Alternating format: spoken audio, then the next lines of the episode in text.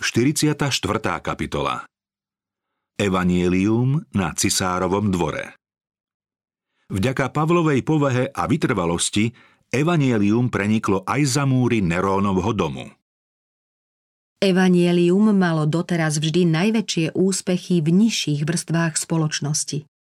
Len sa pozrite na svoje povolanie, bratia, že tu nie veľa múdrych podľa tela, ani veľa mocných, ani veľa urodzených. Nedalo sa očakávať, že by Pavol, úbohý väzeň bez vplyvných priateľov, mohol získať pozornosť bohatých a mocných vrstiev rímskych občanov. Neresť ich všetkými svojimi zvodmi očarila do tej miery, že sa stali jej dobrovoľnými zajacami. No mnohí z tých, ktorí boli obeťami zlovôle a útlaku pánov, ktorí museli tvrdo pracovať a znášať biedu, ako aj mnohí zúbožení otroci, radi počúvali Pavlové slová a vo viere v Krista nachádzali nádej a pokoj, čo im bolo v ťažkom položení útechou. Aj keď Apoštol začal misíne pracovať medzi jednoduchými a poníženými ľuďmi, jeho vplyv sa šíril a zasiahol aj cisársky palác. Rím bol v tom čase hlavným mestom sveta. Povýšeneckí rímsky cisári vydali zákony takmer každému národu na zemi.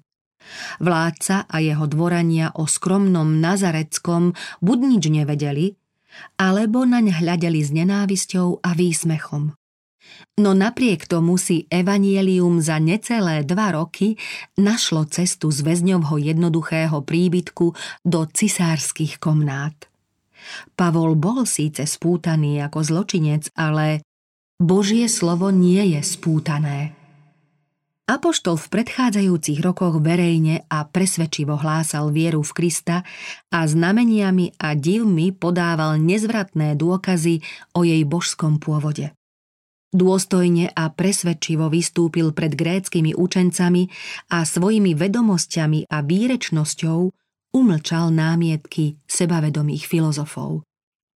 S neochvejnou odvahou stál pred kráľmi a vladármi a hovoril o spravodlivosti, striedmosti a budúcom súde tak, že sa povýšeneckí panovníci chveli, ako by už hľadeli na hrôzy Božieho dňa. A poštol teraz nemal žiadnu z bývalých príležitostí, pretože bol zatvorený, strážený vo svojom príbytku a pravdu mohol hlásať len tým, ktorí ho tam vyhľadali. Nemal, ako kedysi Mojžiš a Áron, poverenie ísť pred zvrhlého cisára a v mene všemocného som karhať ho za jeho krutosť a násilie. A predsa práve v tom čase, keď bol hlavný obhajca Evanielia zbavený akejkoľvek možnosti pracovať verejne, Evanielium zaznamenávalo veľké víťazstvo.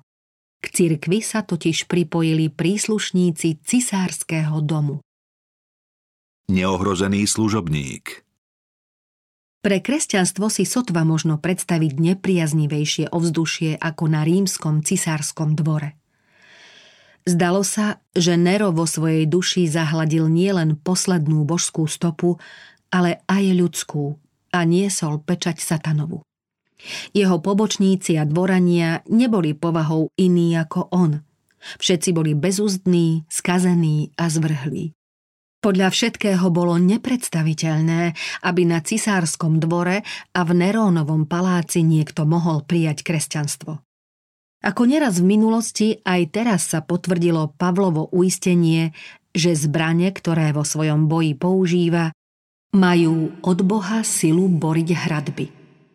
Kríž zvíťazil aj v Nerónovom dome, Niektorí členovia zvrhlej družiny ešte zvrhlejšieho cisára sa obrátili a stali sa božími deťmi. Nestali sa kresťanmi tajne, ale prihlásili sa k ním verejne a za svoju vieru sa nehambili. Ako vlastne mohlo kresťanstvo preniknúť a zotrvať tam, kde čo i len zmienka o ňom bola nepredstaviteľná?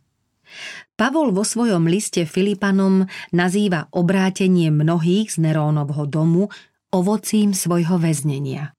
Obával sa totiž, aby sa nenazdávali, že jeho väznenie brzdí rozmach Evanielia, preto im napísal. Bratia, chcem, aby ste vedeli, že to, čo sa deje okolo mňa, obrátilo sa skôr na osoch evanieliu. Keď sa kresťanské zbory prvýkrát dozvedeli, že Pavol hodlá navštíviť Rím, predovšetkým očakávali významné víťazstvá Evanielia v tomto meste. Pavol priniesol pravdu do mnohých krajín, hlásali ju vo veľkých mestách. Prečo by tento bojovník viery nemohol aj v hlavnom meste sveta získať ľudí pre Krista? Ich nádeje sa však rozplynuli, keď prišla správa, že Pavol odišiel do Ríma ako väzeň. S istotou očakávali, že ak sa evanielium ujme v tomto veľkom centre sveta, rýchlo sa rozšíri vo všetkých národoch a stane sa hlavnou silou na zemi. Aké veľké bolo ich sklamanie. Ľudské očakávania síce sklamali, ale Boží zámer nie. Pavol neobrátil pozornosť cisárskeho dvora na evanielium svojimi kázňami, ale svojimi putami. Práve ako väzeň lámal okovy hriechu, ktoré mnohých zotročovali. To nebolo všetko. Pavol vyhlásil. Mnohí z bratov v pánovi, posmelení mojimi okovami, oveľa odvážnejšie, bez strachu hlásajú slovo. Pavlova trpezlivosť a radostná myseľ počas dlhého a nespravodlivého väznenia, jeho odvaha a viera boli ustavičným kázaním. Jeho duch, taký odlišný od ducha sveta, svedčil, že je obdarený nadpozemskou mocou. Jeho príklad bol pre kresťanov výzvou, aby výraznejšie obhajovali to, čo Pavol nemohol hlásať verejne. Taký vplyv mali apoštolové putá. Vtedy totiž, keď sa zdalo, že svoju silu nemôže užitočne uplatniť, ba vlastne nemôže urobiť ani najmenej, práve vtedy zbieral snopy pre Krista z polí, na ktoré podľa všetkého nemal nejaký prístup.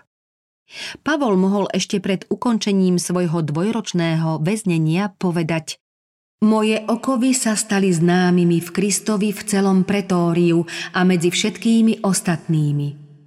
A medzi tými, ktorých pozdraví, tlmočil filipským kresťanom, menoval najmä tých z cisárovho domu. Ovocie trpezlivosti a odvahy Ako odváha, tak aj trpezlivosť má svoje víťazstvá. Ľudí pre Krista možno získať nielen priebojným podnikateľským duchom, ale aj tichým znášaním príkoria.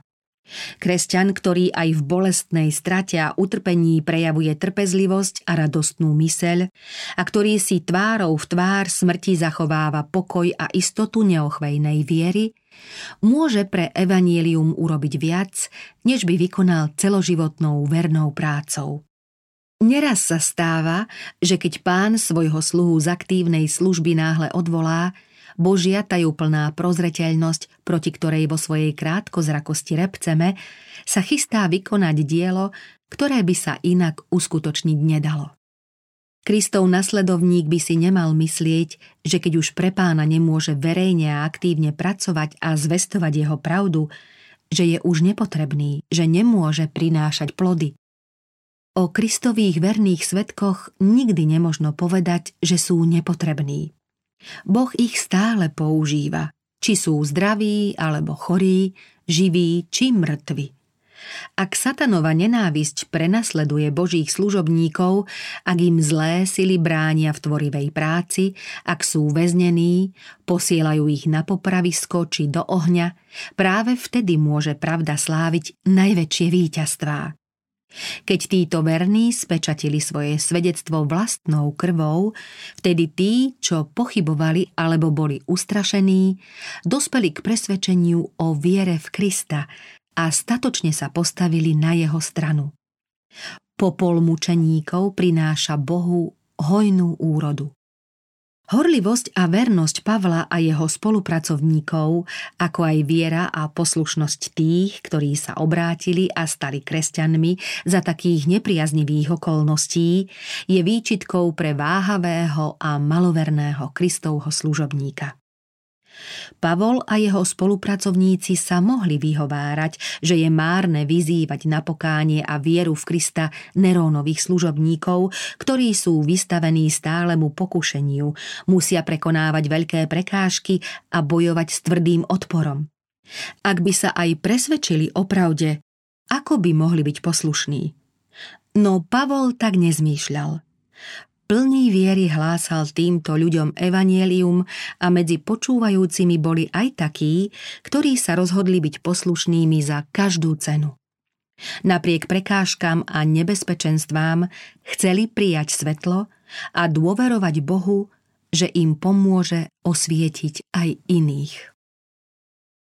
Vo svete, ale nie zo sveta.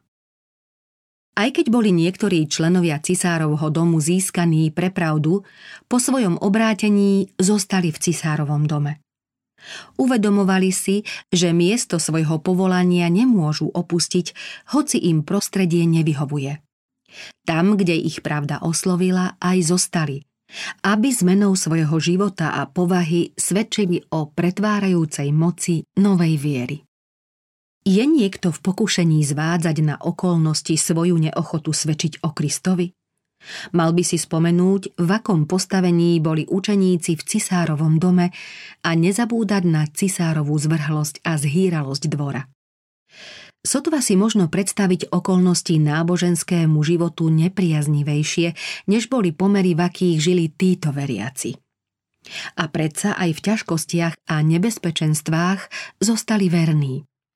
Kresťan môže v zdanlivo neprekonateľných prekážkach hľadať ospravedlnenie svojej neposlušnosti voči pravde, ktorá je v Kristovi, ale nemôže uviezť nejakú výhovorku, ktorá by pri dôkladnejšom skúmaní obstála.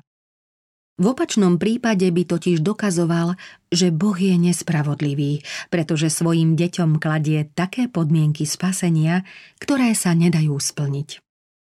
Srdce človeka oddaného Božej službe nájde možnosť svedčiť o Bohu. Ťažkosti neodradia toho, kto je odhodlaný hľadať predovšetkým Božie kráľovstvo a Božiu spravodlivosť. V sile, ktorú získa modlitbou a štúdiom Božieho slova, bude vyhľadávať cnosť a zriekne sa neresti. Ak bude veriaci kresťan stále hľadieť na Ježiša, pôvodcu a dokonávateľa viery, ktorý znášal odpor hriešnikov, ochotne znesie pohrdanie i posmech. Ten, ktorého slovo je pravda, prislúbil postačujúcu pomoc a milosť pre každého človeka. Jeho väčné ramená objímajú každého, kto sa k nemu obracia o pomoc. V jeho starostlivosti môžeme bezpečne spočínuť a volať V deň, keď by som sa mal báť, ja v teba dúfam. Boh splní svoje zasľúbenie všetkým, ktorí mu dôverujú. Spasiteľ ukázal vlastným príkladom, že jeho nasledovníci môžu byť na svete a predsa nie sú zo sveta. Neprišiel sa tešiť z klamných radostí sveta, podľahnúť jeho zvyklostiam a riadiť sa jeho správaním – ale prišiel konať vôľu svojho otca, hľadať a zachraňovať stratených. Ak má kresťan toto na zreteli, môže zostať nedotknutý v akomkoľvek prostredí. Či je spoločensky vysoko alebo nízko, či žije v pomeroch bohatých alebo skromných, silu pravej zbožnosti prejaví verným plnením povinností. Pravá kresťanská povaha sa prejaví v čase skúšok, nie v období pokoja a pohody. Potreba odolávať prekážkam a odrážať odpor vedie Kristovho nasledovníka k väčšej bdelosti a vrúcnejšej modlitbe k všemocnému pomocníkovi. Tvrdá skúška prežívaná s Božou milosťou rozhojňuje trpezlivosť, bdelosť, statočnosť, hlbokú a trvalú vieru v Boha – len víťazstvo kresťanskej viery umožňuje veriacemu trpieť a pritom byť silným, podriadovať sa a tým víťaziť, byť po celý deň zabíjaný a predsa žiť, niesť kríž a tým získať korunu slávy.